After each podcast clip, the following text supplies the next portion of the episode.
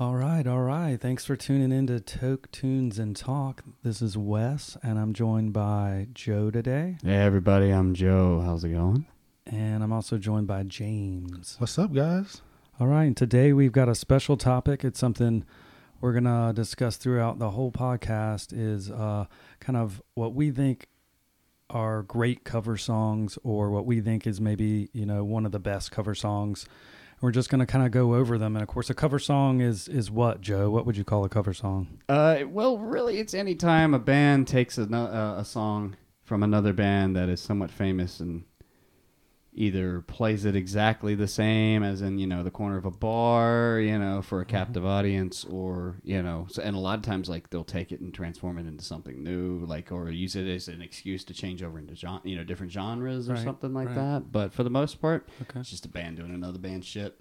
There we go. There and so cover uh yeah, it's just they're covering someone else's song. And so um I don't know, uh we could kind of uh start with maybe what we think are some of the most famous cover songs.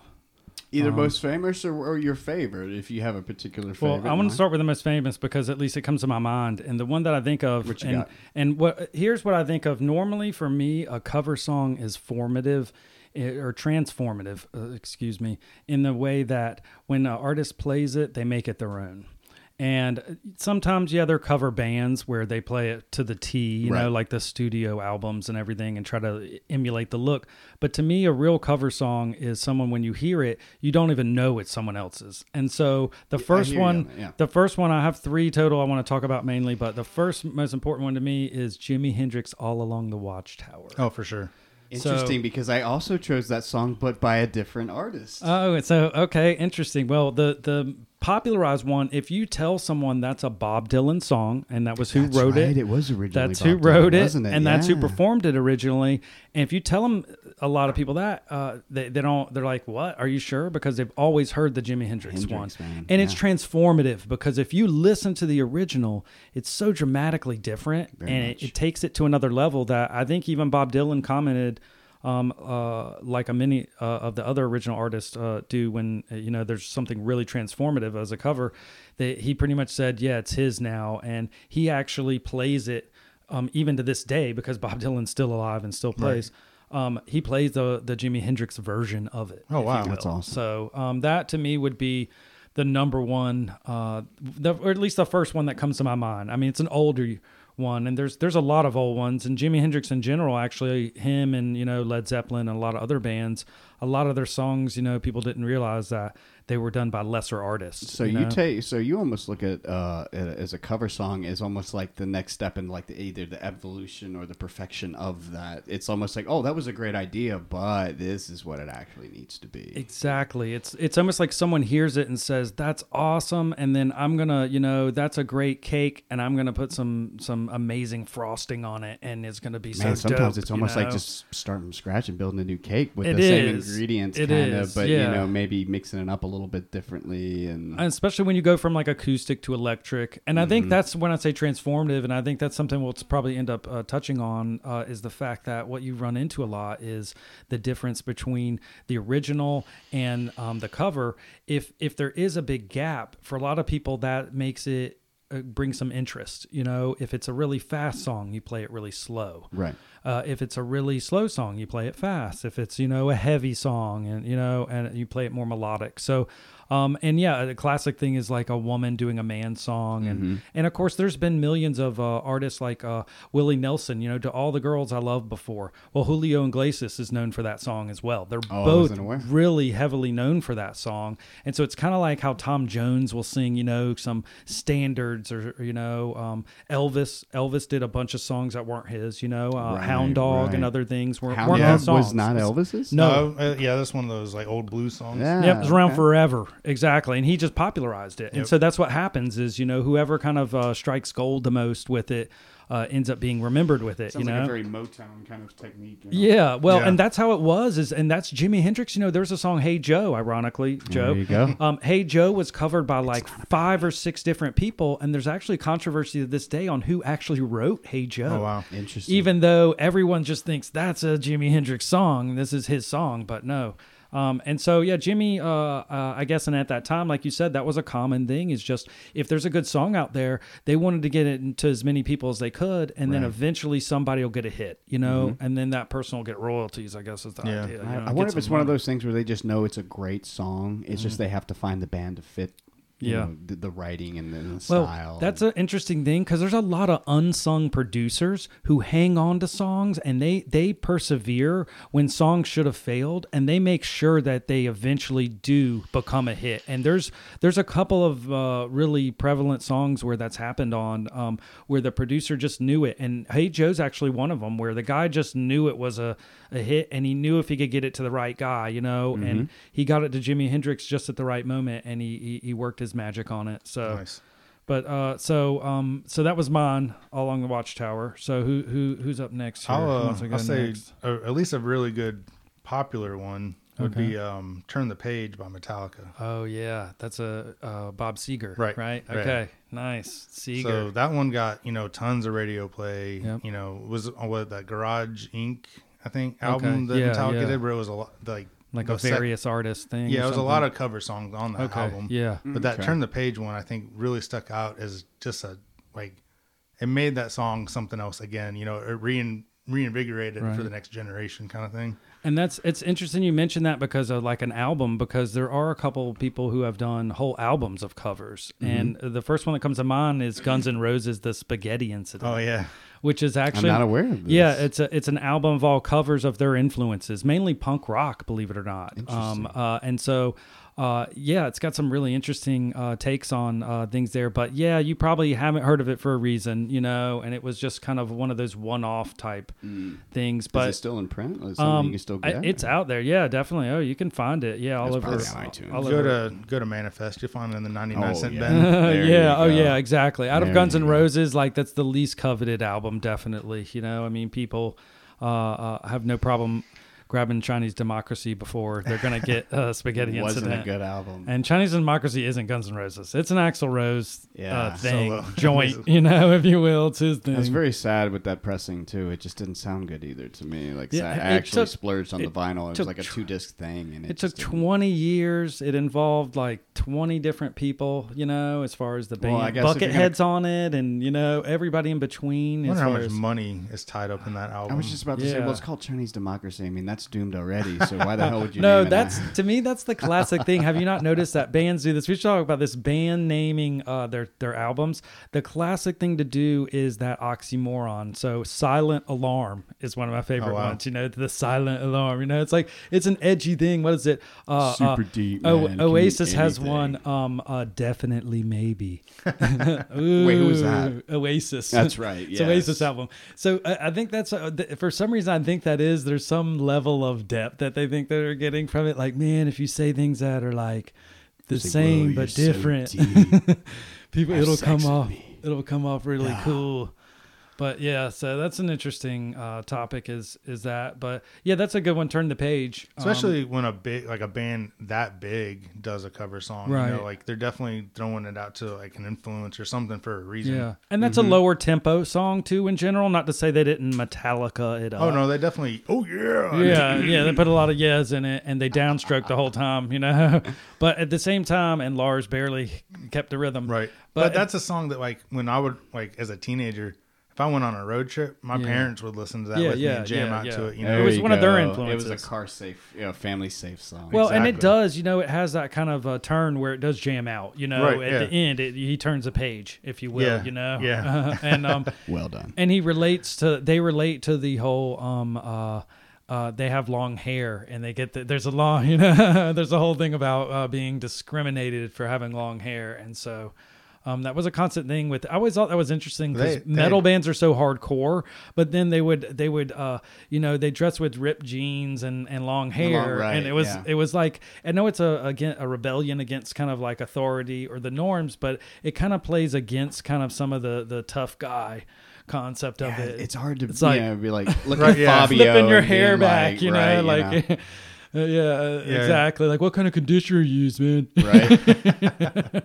Well, it's been about two And it's, hours. kinda, it's, it's weird seeing like these, you know, these guys with more makeup and hair than your typical woman does. Oh, yeah. you know, it, and that was the evolution is that eventually it went to hairband and then Yeah. yeah. it was like they were just using straight up all the makeup and Yeah. you know it was like no the girls like it you know it's Mhm. like oh, i don't know you know Man, it's always as it was fun. What not many bands did it, but what Motley Crue is probably a perfect example of. They started their image was solely like that wild hair band image, but Mm-hmm. Right. they kind of went more like badass biker kind of guy toward as they faded away. that makes Mhm. sense yeah exactly yeah when, once you lose the uh, makeup you kind of have to start You know, going the Pantera, like they're there's a very early picture of They them hair in band their originally, hair weren't they? Really? outfits Oh, with I the spandex. love to see and, Yeah. uh, You know, well, of course, Dimebag, uh, rest in peace, as well as Eddie Vedder. Eddie Vedder. Eddie Van Halen. He hasn't died. Eddie Vedder is I was gonna not say dead Eddie yet. Vedder, they got him too. There's some reason I want to say Eddie Vedder when I say Ed, Ed Van Halen. Eddie Van Halen.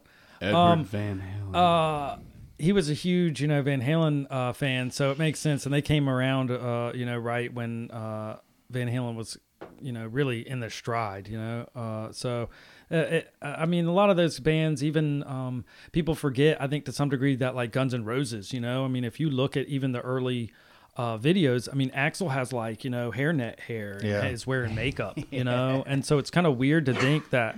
Um, and now I don't, I don't think Slash ever put on makeup. I think, you know, No, I I think don't he think he can, did you know, I think if he did, it wouldn't help. I don't think you would notice. Yeah, Yeah. some some guys just I don't know, but uh, yeah. So Guns N' Roses um, had a whole album that was on covers. Uh, so that's one, and then Turn the Page.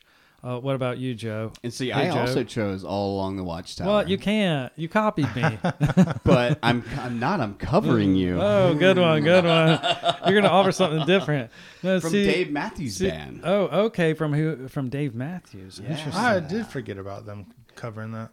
It is what I mean. It's usually their closer. You Yeah, I don't know if I've it's heard that. It's super super epic, dude. Right, it's right. it's uh it's usually eleven minutes. You know, nine to eleven minutes. jam It's session. got the the real quiet intro that you know kind of draws everybody in, and it's kind of this weird dichotomy of like you've just been through like this amazing killer show and you know it's ending but it's like everybody's being drawn in you know the Right. silence and you know what's happening you know it's the last song and so like everybody's just pumped and like the incredible energy that they can get Yeah. in that song when they play it is absolutely incredible And it's It a great is an- song, it is and an people amazing familiar showing. with it. Yeah. you very know, much. and they um, do it like different than Hendrix did. And uh, I I'm not familiar with the Bob Dylan version. I don't know if it's similar to that, but I know it is. It's pretty much nothing like the Hendrix. Yeah, version. no, the Bob Dylan one is very folky. It's uh, very downbeat uh, versus, um, uh, I mean, literally the Hendrix one just starts out with like a guitar solo. You know, it's just like wailing guitar solo um, to start it all out. Um, and then, yeah, I mean, it's a lot of his, you know, guitar um, uh, kind of work all over it. But yeah, it's it's like I said, it's transformative, and so that's good. I mean, I think it's nice when things can evolve like that. right. Um, because uh, I mean, what uh, Hendrix covered that in what the seventies? Yeah, it was would have been the seventies, No, yeah, and then 60. so I don't 68, know yeah. exactly when when Dave wrote their version, but I imagine it would, it would have to be the nineties. Right. Oh, yeah. right. I don't think it would be any earlier than that because they didn't even form until what was it like ninety one or something like that. So Okay, I mean, yeah, you know, we're talking like t- at least twenty years, and so they're kind of bringing back because that was really my real. Fr- I, I I had heard Hendrix version before, but not like almost like kind of passively. I really didn't like actively listen to it. So like, I kind of say like their version is the first one I'm really familiar with.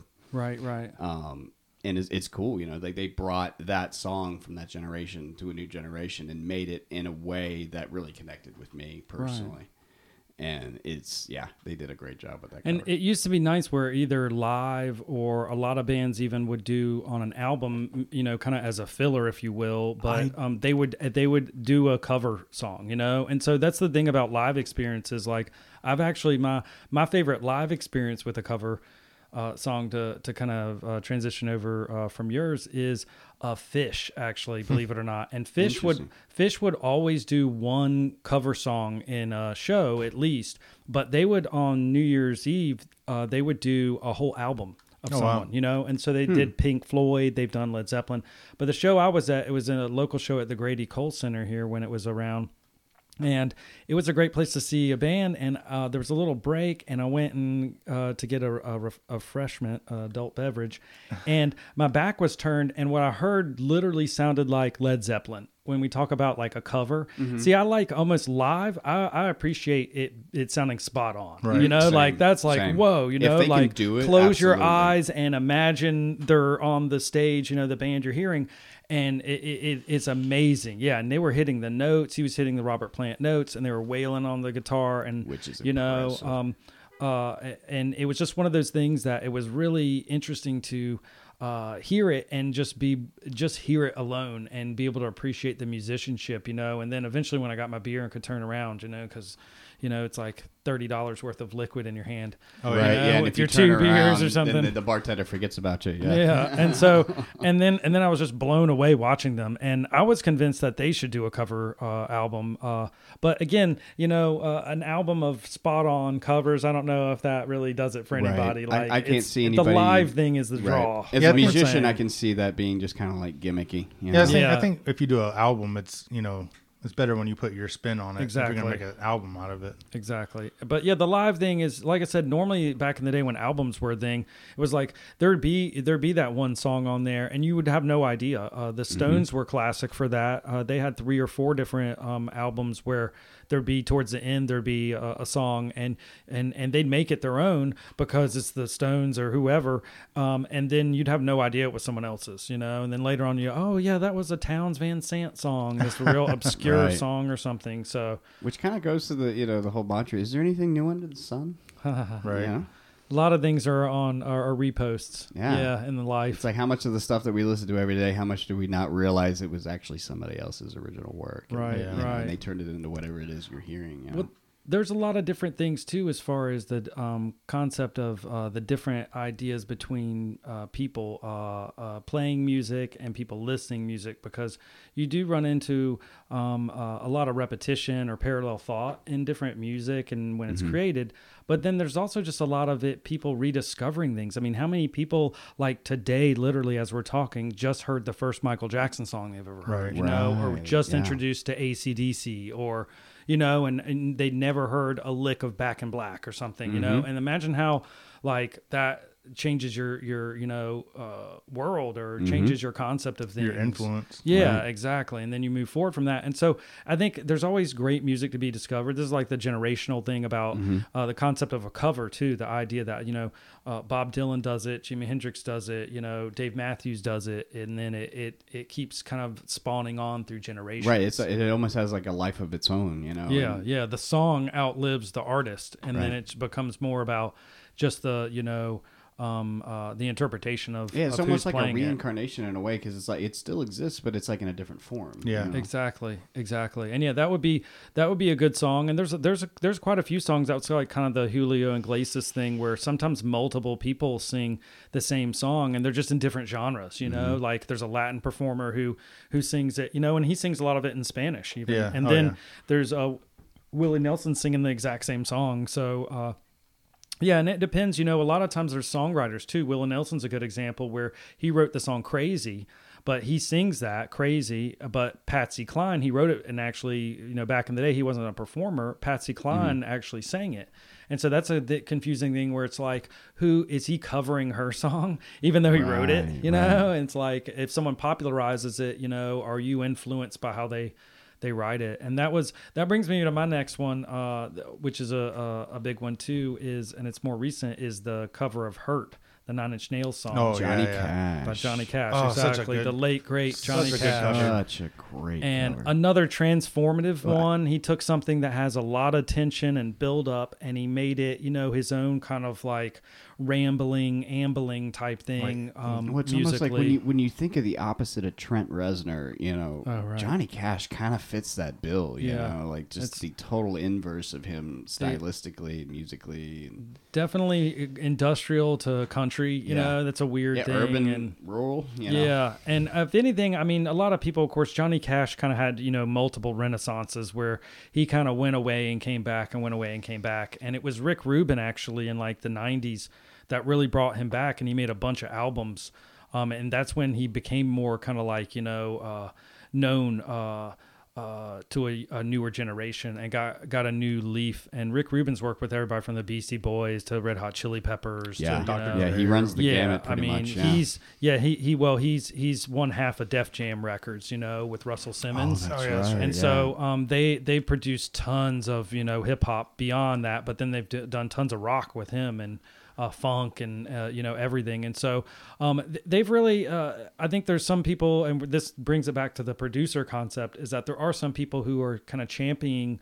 Uh, uh, these either uh, forgotten artists or older artists, and uh, their songs and their songwriting are trying to get them in. And it- literally, the only reason Hurt happened is because Rick Rubin, like in the '90s, started to kind of cultivate him to that point, so that in 2000, whatever you know it was, um, when they release Hurt, that that could happen. And the story goes that apparently. Um, they went to Johnny Cash with it, and Johnny Cash had never heard of Nine Inch Nails, so he had no idea, go, yeah. never heard of any of their songs, didn't know anything about them. And I mean, at this- 2002 it okay, 2002.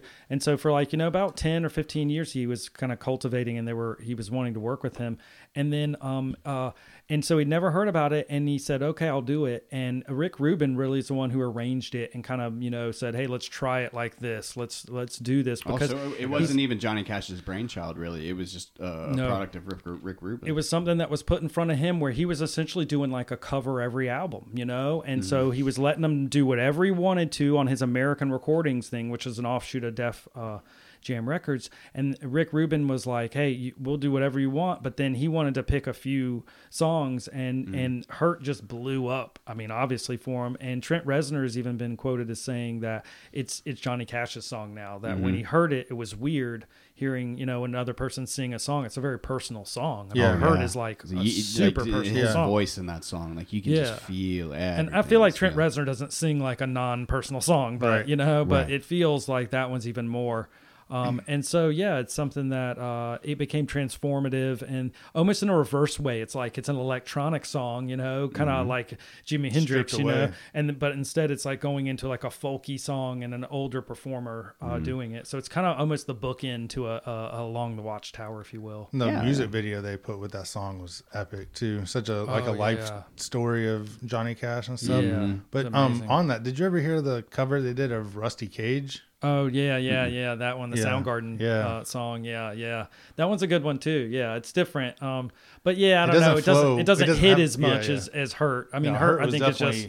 a perfect example. But no, he did that where he's done multiple uh, ones, and that's what kind of built up. Is that there were three or four uh, covers that Johnny Cash did before Hurt that kind of positioned him into that, Okay. and so um, and that was just through the whole uh, uh, Rick Rubin Association, and so yeah, I mean, uh, you know, cover songs, uh, you know, to some some degree, it's funny because a cover band, a lot of people kind of want to when a diss on a cover band, oh, you want to look just like them and sound just like them, and you know, why don't you have your own music? But then Johnny Cash covers the song, you know, and just barely plays it, you know, and plays it soft or something, and like this is amazing, this is art, you know, and so it's it's kind of unfair because which I always used to think there was some some ambiguous legality uh, behind a cover band, like how can you go around and look just like Guns N' Roses, say Right, it's like isn't that called counterfeiting yeah, normally? you know, Yes, use one of their, their song titles in, in, in your thing and dress like them and, and, and then make money, you know, off of singing their songs and imitating their image. It seems like There's got to be some backdoor like royalties you I have to pay wonder, or something. you know, I don't know. I mean, I, maybe just some bands don't care or something, but I mean, there's Beatles too. I've seen the Beatles thing. There's a thing called Abbey Road or something where I think they come in and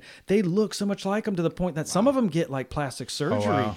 to, to really mimic them because it's like, hey, I can sound like John Lennon or something, but I can't, if I don't look like them, you know, what's the point? Wow, and that's so com- that, that, yeah, they're committed. too much. man. It's wild, man. But they're well, It is a little too hey, much. Hey, but you could take it to think about like a Michael Jackson impersonator. That's the same thing. They're co- they're doing covers of him, you know. And Bruno Mars was actually one of them back in the day. Mm-hmm. Um, and that, there's just an example of where it's not say non-talented people do it. It's just that man, it's hard to be original, and the money is in just you know Right. giving people what they want. Which I mean, you can't go see Guns N' Roses forever. So that was a great cover band. You Yeah. know, I mean, uh, that's something you want to see. You know, that was called Um, I think it's called Appetite for Destruction is what they're called. Yeah, it's a local. Mm-hmm. Yeah, local band, regional one That's that would come right, yeah. around. Um, and so, and I know there was a there was a story about a Metallica cover band losing all their equipment, and Metallica actually bought their like new equipment and Oh, stuff. wow. So, and then that's what made me wonder because I was like, man, of all bands, I you know. know, I that- say, really? like it seemed like they'd be like shutting them down, like laughing at play- them. a band that plays their songs that doesn't pay them anything. Yeah. They bought their yeah, equipment. Lars, after it would, Lars would be like, "Serves you right." I wonder if they even told Lars about it. Wonder if it was just kind of like everybody yeah. else was like, I don't tell him, man. I know. I feel like that's all Christ, Kirk. we'll Kirk's the the, only nice guy left or something. He's not an OG member either. That always I have to think about the fact that he, he replaced Dave Mustaine, you know, from Yep. Megadeth. I always have to remember that. It's like such a weird thing because to me. Dave drank too much or something. Yeah, uh, Dave drank more than Metallica. Yeah. Wow. that's fucked up when Metallica says you got a problem. Uh, Yeah. You know, and that's that was their hard partying times too. I mean, that was in the 80s, so I Mhm. mean, they weren't like going soft on it. Well, It is funny though that they took they embraced Kirk so well, but they gave Jason Newsted so Jason. much shit. I heard that they were a little bit of a dick to, to Kirk, but not as much. They've always been, you know, I saw an, an interview recently or with some footage of them, and it was like they were writing a lick, and it was James uh, Hetfield was in rehab, and they were nervous about writing the lick. Oh wow. And, and isn't that weird? He was he was weirded out. Kirk Hammett was weirded out about writing a lick for a song with Lars because he never does it apparently. And I didn't know their process, but he never does it. And then what happened is they were even more nervous when when when James came back and then they played it for him. They were freaking out, and then he liked it. you, gotta get you gotta get Daddy's approval. You're just like, It's Did I- did I- ridiculous. did I do good, know. boss? Did I do it's good? like I know, and the riff's just like, Right, and. I was like, oh, this it isn't like you know. I mean, they've pretty much riffed every riff. I mean, Yeah. at this point, they probably play their riffs backwards just to come up with new ones. You know. it's been known to happen. I know that's a good way to do it, you know. But yeah, so um, uh, uh that would be kind of where where I'm at as far as uh, you know. There's there's multiple covers over different generations, but Hurt's been kind of a big one uh recently. Mm-hmm. Um, but yeah, I mean, it's nice when they bring back an old uh, uh, performer, you know, or gives them a chance to kind of rejuvenate. And that's a great way. That's where it's a little weirder is if like a contemporary artist plays like a, a, contemporary, uh, another contemporary artist. You feel like, oh, you're trying to kind of like piggyback or Yeah. trying to like coattail. Um, whereas if you're doing more of a tribute, you know, uh, to one, but it is a unique situation where an older artist is then, you know, rejuvenating their career off of a newer artist. Well, and another a- angle that I've seen lately that I absolutely loathe, I cannot stand this. What they're doing, and like, because uh, the song that I just looked up that kind of triggered it for me was "With a Little Help from My Friends," Okay, yeah. which I can't remember if it was originally the Beatles or Joe Cocker, but like they were Beatles. It was it was the Beatles. originally Beatles, and actually Joe Cocker sings it better. a and, and thousand that kind of percent. triggered. Yeah, so like I was also th- so like this song He sings it so other different. songs like uh, uh like by Queen uh, and I can't think of That was the Wonder Years song, too. Uh, yeah, and so um they're using it. What they'll do is they'll have a band cover it, but then they'll use it in advertisements. Oh yeah. And they'll just play it to death and just That destro- does ruin it. absolutely destroy the song. yeah. But like what you were saying, a good example um of like a a cover of the same genre, and the one Right, that right. that comes to mind that was very like close was um that wagon wheel song. It was Okay. originally done by I think it was Old Crow Medicine Show. Okay, yeah, Mhm. yeah. and then you okay. had um what's his name from Hootie and the Blowfish. Uh, Oh, Uh, uh, Darius Darius, Rucker. Rucker. Darius Rucker yeah. covered it like super re- Yeah. like after it came Right out. It wasn't it. that long. Huh. And then you know, of course, his version took off and That's always got awkward. played on the radio everywhere Yeah. and stuff. But There's a similar one too to that where um, Oasis, of course, had Wonderwall, and then Ryan Adams, uh, not Brian, but Ryan Adams, uh, did w- did a cover of it, and it's super slow, like really slow, and a lot of people dug it, but then of course Oasis hated the shit out of it because they hate everything, but they're funny that way. Um, so that was one where honestly it was because people hate Wonderwall now because it gets like cliche, overplayed and shit. Well, I Um, heard it too much in what was it eighth grade when it, when it came out. Yeah. I mean, wow. There's a cliche like in guitar playing uh, that like you're like and and now here's Wonderwall. It's what it is. It's almost like a meme now at this point. Is like a guitar player will just do that, you know. so Yeah, there's some songs that um, are definitely improved, or maybe they do get a little tired, and then they do it, and then yeah, like you were mentioning the Motown system earlier. I mean, there there is a lot of that where it's just if they had a hit song, you know, it's like Stevie Wonder would sing it, you know, and the Supremes would sing it, and the Temptations would sing it, and they'd be like, whoever gets first gets first, Yeah, you know, it's and almost like they should have named it the Hit Factory. Yeah, I mean, that's really what it, it was like a factory. They were just cranking out Yeah. songs Yeah. and just kind of seeing what would stick. You know? And I mean, it was gonna, and, and not uh, everyone's gonna listen to the same person, and so, uh, but yeah, I mean, it makes sense to have some variety and some differences there. And then, you know, uh, recently we were talking about um, something that's a little more uh, like sometimes, you know, uh, bands and artists they seek to cover a song, but they might not, they shouldn't try to make it sound like as much the original because they don't either have the same vocal range or the same artistic stylings or whatnot. And we were uh, recently, uh, I was uh, turned on to a, a, a video that was uh, about Puddle of Mudd uh, doing about God, a girl. God was it a puddle of shit? And so they were on like a Sirius radio type thing or something and doing uh, a thing. And I've heard a lot of, there's breakdowns of it and everything Oh, was everything. it live? It's a live thing for a radio Oh. show, like a satellite radio show. That's unfortunate. And uh, um, Mudd does About a Girl by Nirvana. And uh, let's just say that musically, it's very competent. And the, the musicians, you know. Oh, uh, they're I've- having a great time they're, watching they're, him doing They're tight and, and sound great. But the vocals are, are a little short of where you want it. And it sounds like he's trying They're to so mime nice. them. Yeah. I'm trying to be I'm trying to be polite here because it's easy to bash. Hey man, you know it's hard to be a performer. You know people people are bad. You know uh, but I also about think it's okay to say when you know somebody should they just shouldn't have done something. You know? Yeah, I mean, I, I just think it was, it, you know, uh, I, I would like to think that uh, in the situation, you know, I mean, his vocals don't sound great, is what what it uh. He's trying to maybe uh, emulate Kurt Cobain, and he doesn't have the vocal range or register. You know, it's out, he's trying to reach too much. Yeah, it comes And out very, very forced. It's very screechy and yelly, and if you watch Kurt Cobain do it, he barely moves his mouth. It's Yeah, very, it's very almost relaxed. like easy, like no Right. effort at all. It just and flows out. and I understand if you want to sound like you know uh, an idol or emulate them as a as a homage, but I think in this situation he just should have sang it his own way. I Yeah. think it would have. I would have enjoyed it. He would have enjoyed it. I think there was no reason to try to sound like um, the original. Um, a- and you know, uh, I mean, honestly, it's a situation where uh, maybe someone should have told him, you know, hey, It was a it- little painful to it didn't sound so Yeah. great, uh, but I don't know. He's got a lot of feedback afterwards. You know, there's Mm. been I kind of a imagine. little shitstorm after. So, but that's that's interesting thing where you know, hey, you know, they wanted to do a song, and maybe they they said, you know, they got the radio station, and the people are just like, hey, can you do a cover?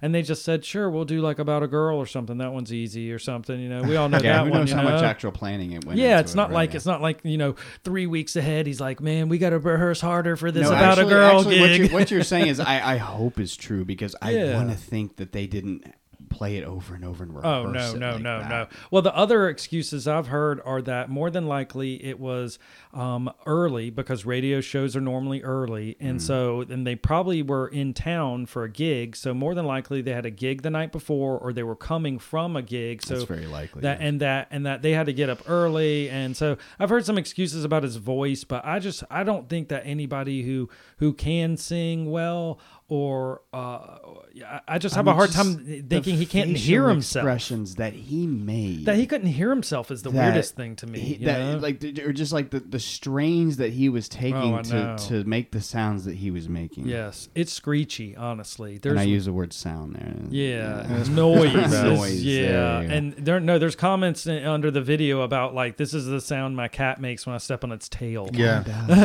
and it, it's, not like far it, off. It's rough. And I've watched one review video of it where it's like a vocal coach watches it, and she tries to be nice the whole time because she's Uh, a positive person. about Right. it. Yeah. And and but literally the vocal coach is saying how the musicians are good, you know, and then she's talking about the like uh, the instrumentation and not the vocals at all. Because and I, I just guess I like, say, I was like, I'm not trying to rag on him too hard. I'm just having fun with it. But like, Yeah. 'cause re- really, what I'm kind of playing off of is if you look at the other musicians in the room at the same Right. time, it's like they're all kind of.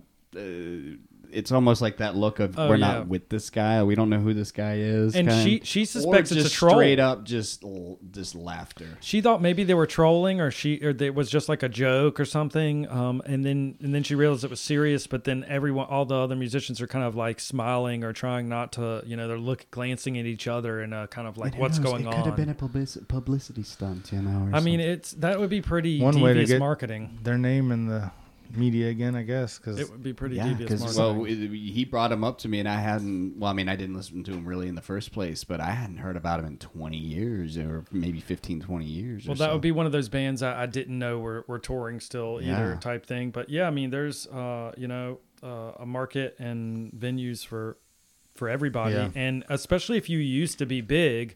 Yeah, now maybe you can only go to you know the 500 seat venue, but for for those venues, Well, you're a big draw now. Yeah. that's one You of know? those those butt rock bands that can always Oh, play yeah. festivals and and Yeah. the, the fairgrounds and you know stuff like that. Yeah, they got the youth groups, man.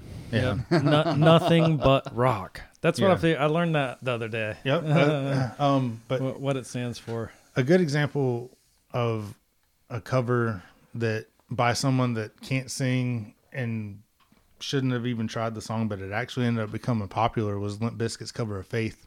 Oh yeah. Oh yeah. That's where they actually a lot of bands get big off of uh, their first song is Right. a cover.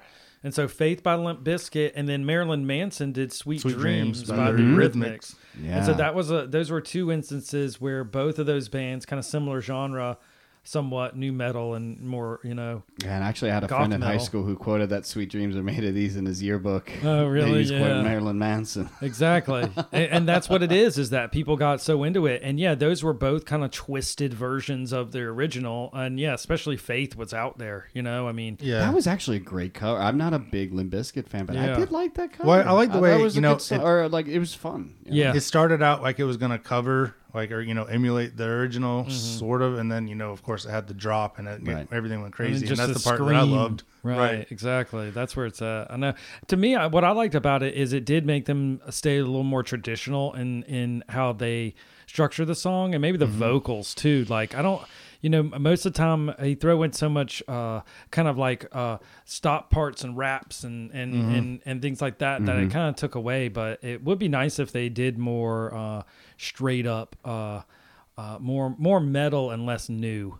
I guess Yeah. would be the part of the Are in, they still around? the yeah new metal. they are Well, Oh, he was another and- band. and- well, you know, uh, Limp Bizkit, Fred Durst, he's a director now. you Yeah, know, like and movie director. but they he had directed a movie with John Travolta in it, of all people. their Uh, last Big album came out in Crossover at least star. like Yeah. 2017 or 2018 they had a recent fairly recent one maybe it's 2016 something but it was like most Limp Bizkit albums had a really weird name something about the Golden Cobra or something Okay, huh? but it had a couple decent songs on it surprisingly And Yeah, this was I mean, what you say, 2016? yeah I'll look it up because I don't want to just say go. something and not be you know They're always uh they're always kind of cycling around too, and sometimes you wonder it's just like the Stones, like why are the Stones still torn or something? And it's literally it's like No, man, I think the real question there is how. well are that's the Stones that's still I know yeah. There's like the zombie Stones is what 'Cause it'll whatever be, they're you on, I want. "Uh, zombie Stones. you But they're not though, dude. They're Uh, not. like, eventually they will be, but yeah, I, I was I mean, I making wouldn't a be joke in the surprised if uh, if uh, old Mick Jagger dies in a wheelchair on stage, you know, yeah, giving his well, last performance. well, Keith, yeah, as everyone makes a joke about Keith and Ozzy. It's like it's like they'll be them and the cockroaches after you know man, the if nuclear. COVID takes them, that that's it, man. that would be that would be That's it. unbelievable. Or, or or Chuck Norris, and then yeah, exactly. Um, but he's he- getting up there too. Here- Here's the thing, though, is that uh, with uh, with those guys, it, it always makes you wonder, like, God, they have to go out. Why are they going out? They make hundreds of millions of dollars on these tours. to me, you know, passion, man. That's what they really want to do, and they never want to stop. Apparently, It's wild. Now, now I know lesser bands have to do it though for the money. They literally are cash grabs because there's, Right. there's a lot of that like get the band back together shit. Is a Yeah. cash We grab? got to. It's We like got a, who, what pay, is it? right? Kiss and Cher. How many Kiss and Cher farewell tours have there been? Literally fucking twenty at least. Like not even combined. every tour for the last twenty years. Not yeah. even combined, like twenty each of them. You know, Right. I mean, they just yeah. I swear for for the last t- two decades, they've been like, "This is our last tour, farewell tour." It's like you can ha- probably have thirty shirts now or something with Right. farewell tours yeah, on Black it from all Sabbath these. has done a bunch Yeah. Ozzy and Black Sabbath they've They done, came you back, yeah. Well, Ozzy went solo forever, you know, but then Randy Rhoads happened, and then he became a little less vital, and he he, he kind of had to come back around, and and yeah, now uh, Black Sabbath's actually touring, and yeah, they they kind of re- Right. reunited and everything. So, um, yeah, Tony Iommi and and uh, those guys. But yeah, um, I remember the one Ozzfest I went to. Uh, it was I think that was like the first one of the first time. It was either Black Sabbath reuniting or they were retiring, one of the two. But it was a big deal, you know. Mm-hmm. Right, right. Yeah, I, mean, I swear they co- constantly do that though. In some bands, it's just more of like I think it's like you know the lead singer quits and then they get back together. Because what is it? Motley Crue they got rid of Vince Neil and then they just uh, they, like they've got rid of him recently too because he's pretty out of shape. Yeah, He- he's And not looking good. He can't man. do a whole And live they, show. They Not. keep going back and forth. He can't sing at all, and they keep going back and forth on who the um, uh, singer's going to be. But when whenever there's a band, this and this goes back to Van Halen because Van Halen had the the the Cherone. The Gary Cherone album that nobody wants to talk about, Oh, where essentially in between them having Sammy Hagar and then bringing back David Lee Roth, I when, when then they about quit that. on him again, Yeah. they had one album with David Cherone, and uh, he's from uh, uh, what is it? Uh, he he has the song um, "Big," uh, Mr. Big from Mr. Big is what he's from.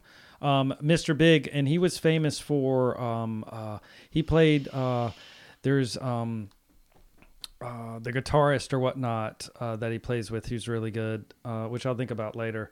But um, but yeah, he was one, one of those things where they figure, oh, we'll get another singer in, and this this will be good, and it didn't work out. There was no chemistry. It was just a dead album, and people, it wasn't what people wanted, and that's dangerous. So replacing a singer is like a controversial thing. Yeah, it's a know? big I mean, Big step. Yeah. Well, so um, just to, so we can close the loop on that. Um, the last Limp Bizkit album was 2011, and that was it was called Gold Gold Cobra. Okay, so nine years ago. Nine Okay. Okay, yeah, and he's been doing no, he's been doing tons of film, is what it is, and he's got a couple different. uh you know, he, he directed what is, almost uh, all. He directed all the Limp Bizkit videos. Okay. Yeah. so Fred Fred Durst Has did. he, so you say he's done a feature film with? He's done a feature film called The Fan with John Travolta, and it's about John Travolta being an obsessive fan, and it's essentially based upon you know they they're both celebrities and they both have crazy fans, and it's this guy who um, you know John Travolta's character just is uh, obsessed with this other male actor.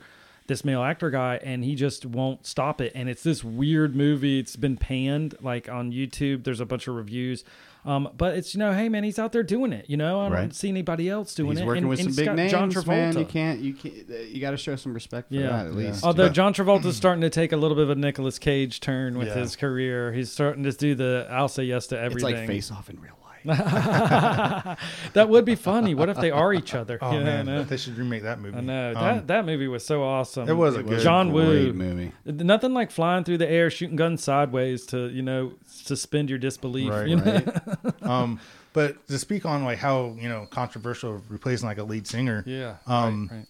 So, and as a, as I lay dying, one of my favorite metal bands, um, lead singer gets arrested. You know, a conspiracy to have his wife killed, essentially. Oh, wow. But like so a murder for hire. Yeah, yeah. He Wow. no legitimate like he Dark was, web. like no in the gym gym you know lifting weights and Ooh, asked some guy shit. if he knew a guy or something like that.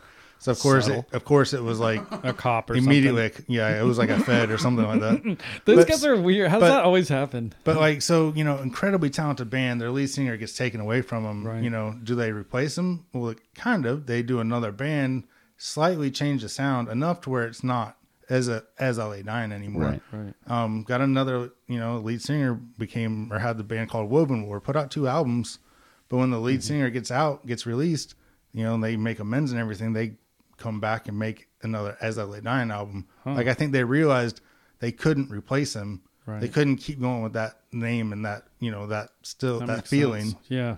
It's interesting because there is one band uh, that I can think of that that's actually their shtick is to replace the lead singer. It's called Ghost. Really? Ghost, That's interesting. Ghost has uh, the Pope, or they call him Papa uh, Ghost, uh, That's a essentially. great concept. And what it is is, um, and there's some controversy over like who, and well, uh, along with Ghost, the, the other cool concept they have is everybody else in the band, other than the lead singer, wears a mask, and it's a it's a generic mask, if you will, and then The they're all called the right? faceless Okay, ghouls, yeah. is what they're called, and so that they're easy to replace cool then. concept. And then there's some idea that the guy who started the band isn't even in it anymore. He's just running it. And then he's replaced, you know, he was the original Pope, the kind of like, you know, this kind of like Satan style Pope because they have that whole thing, um, which they're more like hard rock than they are metal. Really, they're very yeah. melodic-y and like you know they're they're just like Swedish guys who who you know want to play rock music. Yeah, they're It's one not of so those much bands metal. I, I get annoyed when people are like, "Yeah, Ghost They're is my so favorite metal. metal. band." I'm like. I know they're the softest metal band there is. I mean, System of a Down's a thousand times Oh, harder than them, yeah. you know. And but people would think Ghost is scarier because here's the, The thing: is if you listen to Ghost, you're like, oh wow, you know, this is a cool, this is like a cool, you know, like prog rock band or something, you know. But if you see Ghost, you're you're like, whoa, this is going to be crazy and, Yep. and freak me out because they have a very crazy stage persona with the the masks and the Right. the the satanic pope look and you know um and all their they always just have to drop stuff about satan and witches and stuff in their in their songs or something Yeah. so thematically they fall into a metal genre but yeah melodically they're not i mean even though most metal has gotten more melodic i Mm-hmm. would say in general because there's like nowhere else for it to go Right. but um yeah uh, ghost is somebody who they made a thing where uh, they just have kind of like you know like a pope like how the pope gets replaced.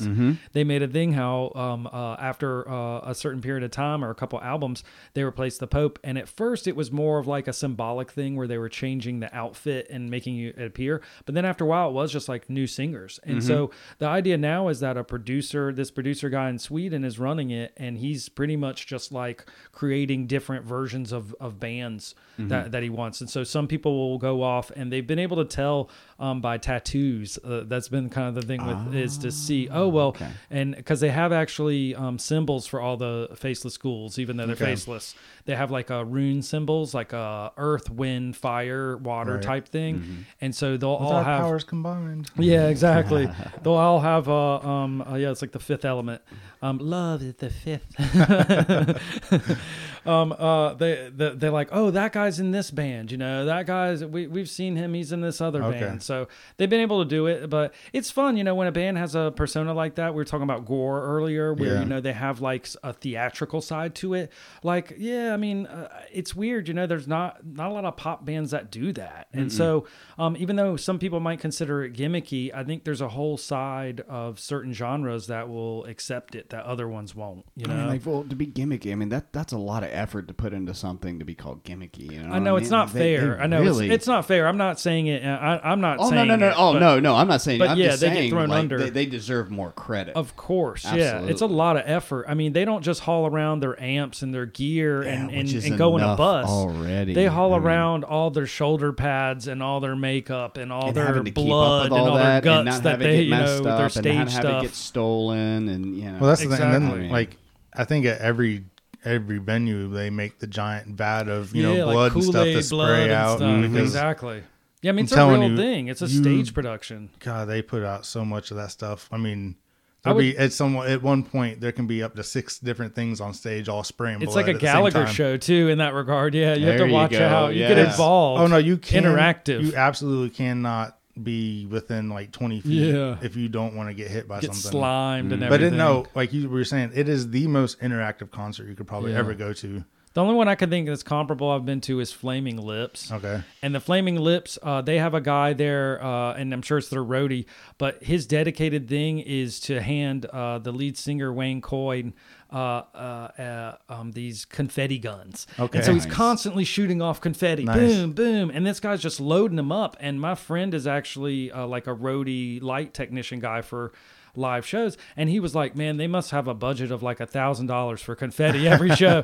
And then Oh, it sure, then at yeah. another point he gets in a uh, a giant one of the giant balls like Garth Brooks has Mm-hmm. and rolls Oh, around over the audience even in like a small audience. He rolls around. And and the whole time they have three like uh uh, German Pauli girl style things, you know, girls standing there with like the dresses and Oh, like yeah. the the leader hosen, and they're sitting there and they're like they're like not even singing, they're just like a visual thing, That's you know. amazing. And you and like ninety percent of the things going on stage like have nothing musical to do, Well, no. you know. And so you're just great. It's like hype men for It's- rap guys. it's uh, I can tell It's you this show, that man. if you're not if is. you're not in a altered state, it puts you in an altered state very easily. And they sell weird stuff like their merch at that show that I went to. Uh, it was a uh, gummy uh, bear style or gummy skeleton head, Oh, like wow. a skull.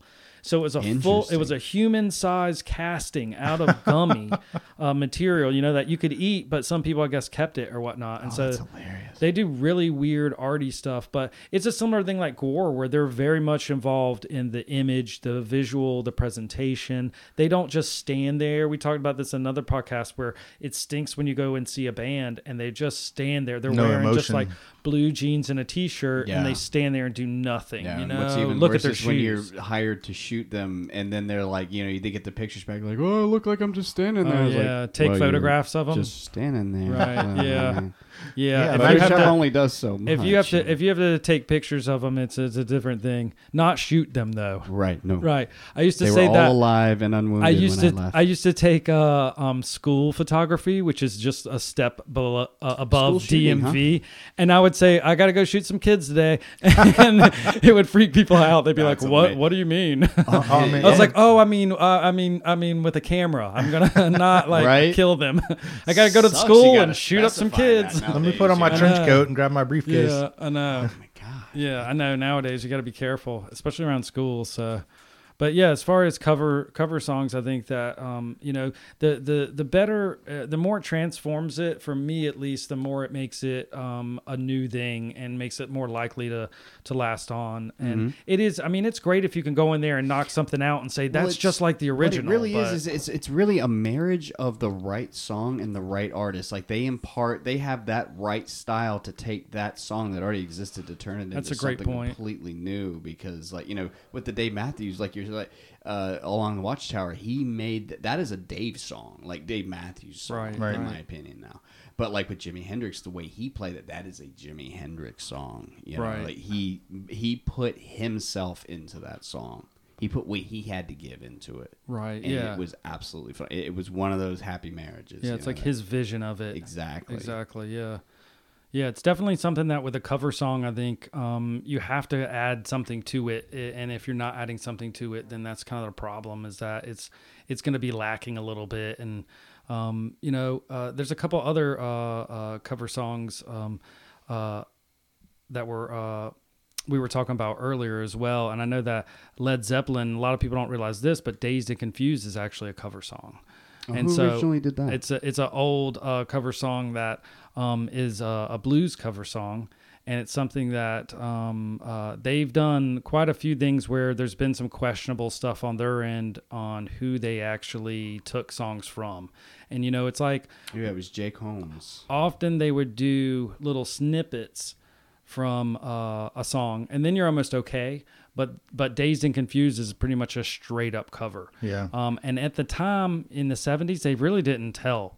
They they would just say, "Oh yeah, we redid it, and so it's ours now." So it's kind of a drawback in that regard. Um, uh, nowadays, I think a lot of people they have to run things through things. You know, you can play something live, it seems like, and cover it, but if you do it on an album, you definitely have to make sure you're It's almost like crediting you the have to have like a patent lawyer now. They can like go back in all the songs and make Exactly, sure, you know, and- all the copyright and everything. Ooh, yeah. Yeah, I just watched something the other day that said an episode of The Office where Michael got um what was it? I love that show. Broke up with one girlfriend where he's about to go to the sandals. Okay, Jan. Mm. Uh, Yeah. I think it was Jan. it wasn't that it was wasn't Jan is her, the sandals girl. but that's who he took. The girl that he was supposed to take. yeah, yeah, yeah. Um Oh. but anyways, oh, um yeah, he sang yeah, yeah. they they they wrote in where he sang I got two tickets to paradise or something like that. Yeah, two tickets to And that just him singing that cost them sixty thousand dollars in royalties.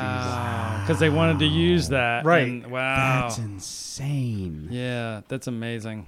I want to write a song and have that lawyer. Right, You yeah, what yeah. I mean? Yeah, there is a lot of that with royalties and things you don't realize. insane, Um, there's a lot of stuff copyright wise. I know like Tom Petty, um, his lawyers or whoever you know represents American Girl went after the Strokes um, because they had a song that sounded like it. Oh yeah. And so some stuff you don't even have to cover it or sample Yeah, it. it's It kind of just like how different. well, does that's it the need to whole. Yeah, that's the, whole, sample. uh, yeah. Queen and uh, David Oh, Bowie and yeah. uh, Vanilla Ice. you know they he had to Dun, pay dun, he had to dun, pay dun, them.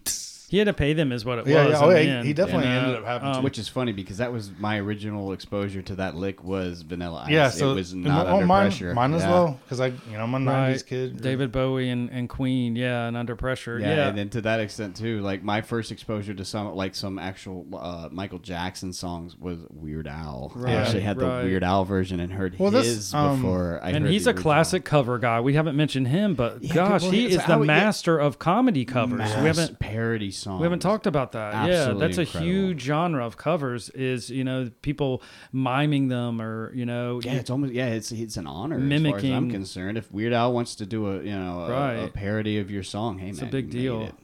yeah. It's famous enough Jack- that people will recognize. Jack. Black and Tenacious D have like a little medley they do of like other, you know, it's kind of like 30 second covers they make all into like one song, you know. Oh, that's cool. Yeah, I like those guys. Yeah, they do some great stuff live. but uh, I think we had talked about this before, but another good cover of a, and then you almost don't realize, you know, it wasn't their original song is Knocking on Heaven's Door. You Oh, know, yeah. Guns, Guns N' Roses made that, you Another know, Bob a Dylan. big Yeah. song, but it's a Bob Dylan song. Exactly. Oh, that was And they Bob did it Dylan in a reggae version. Is the crazy thing. Yeah. Well, I should say the first part of it is, but it, when they do it live, then they do like a reggae side of it where they end it out. Um, that's kind of See, I uh, wasn't aware that was originally Bob Dylan. that's Axl Rose's braids, his influence uh, No, it was- on that, you know. But yeah, yeah, no, the Knocking on Heaven's Door, they do a studio version, and it's it's completely different from Bob Dylan's. Yeah. exactly, and it's it's much Or more Bob uh, Dylan. I'm sorry, I said Bob Marley. uh, Yeah, it's Yeah. much more rocked out. Um, but then I swear I've seen a lot of live ones where um, he'll like halfway through be like reggae, and then they do into this like reggae version where it's like That's jink, amazing. jink, jink, jink. You know, it's like okay. But I remember, I mean, But that was the braid period for Yeah. Axl. I don't know if he still has braids. I think he's kind of gotten whatever. yeah the Oh, cornroad that's right, braids. He did have corn. He had those like yeah, he had That those makes a lot like add-ons or what do they call those Yeah. extensions? Yeah. And now I think he has he, he just wears hats a lot, but now he has like The just short hair. Yeah, well he's always had that bandana, and just like Bret Michaels of Poison Yeah. fame, you always thought he's Don't- bald under there. yeah. He's bald He's under there. be. That the hair's attached to it, or or Hulk Hogan. I remember Hulk Hogan. I used to think that too. He's bald under there. That's attached well, to he it. really was. He was, Right, but yeah. I don't think Bret Michaels is. You know, that's the thing. Bret Michaels took his thing off and he had long hair and it looked like it was legit. And I was like, huh, but that. Uh, it just like, confuses me. why, you They're like, why wear the bandana? It looks like such a fake like thing. I don't know. It's so weird. But yeah, so that that was a that was an interesting little uh, tangent. Uh, but yeah, it's interesting knocking on heaven's door. Yeah, because that's well, they did another great cover too that people don't realize, and they tweaked it, which I like. So there's the uh, um uh there's a song called "Live and Let Live." Yeah. Oh yeah. Yeah. Yeah. Yeah. "Live and Let Die." Mm-hmm. so that's Guns N' Roses. You know, You know what's fun I love is- that they tweaked it just a little bit, just changed it a little. That's their mark, man. so that yeah. was that was actually it's a it's a Paul McCartney song called "Live and Let Live." Right, I'm Yeah. pretty sure it's called "Live and Let Yeah. Live," and it's by Wings and Paul McCartney in that period. Oh, that's and right, then Yeah, okay. and then he covers it, and I didn't, I never heard the Wings one, and when I heard the Wings I. one, I was so disappointed. Yeah. Honestly, it was a letdown. it was one of those like, this is soft, man. This is not what very- I like. I like the I like the Paul Live and Let Die. and Wings, you know, well, I like the. Die twist too. I don't know, it's edgier, you know. But yeah, that's the one. Guns and Roses. That was. Uh, I think I heard it in the same day, even on like the classic rock Oh, radio did, station. like, in- in. Charlotte. Yeah, That's Well, cool. And I was just like, whoa! Like I had never heard the Paul. You were McCartney. probably like, "Is this a new version?" No, no, why, why? obviously, no. You can tell because the original is very folky kind of Yeah, sound. it doesn't have all that like orchestration. Yeah, yeah. Because they have all that da da da da da da. It's like Yeah, a lot they- of orchestration in the Guns N' Roses version. Yeah, they know? made it. They definitely made that song a new, Yeah, you know, a yeah. new song. a transformative. Exactly, they took it to another level. Where it totally. needed to be. Yeah. So on that point, guys, we're gonna end the podcast here for you today. All right, it's good talking with you. Good hanging out, peoples. Thanks for listening, and uh, check back in next week for a new fresh podcast. All right. Adios. See you later.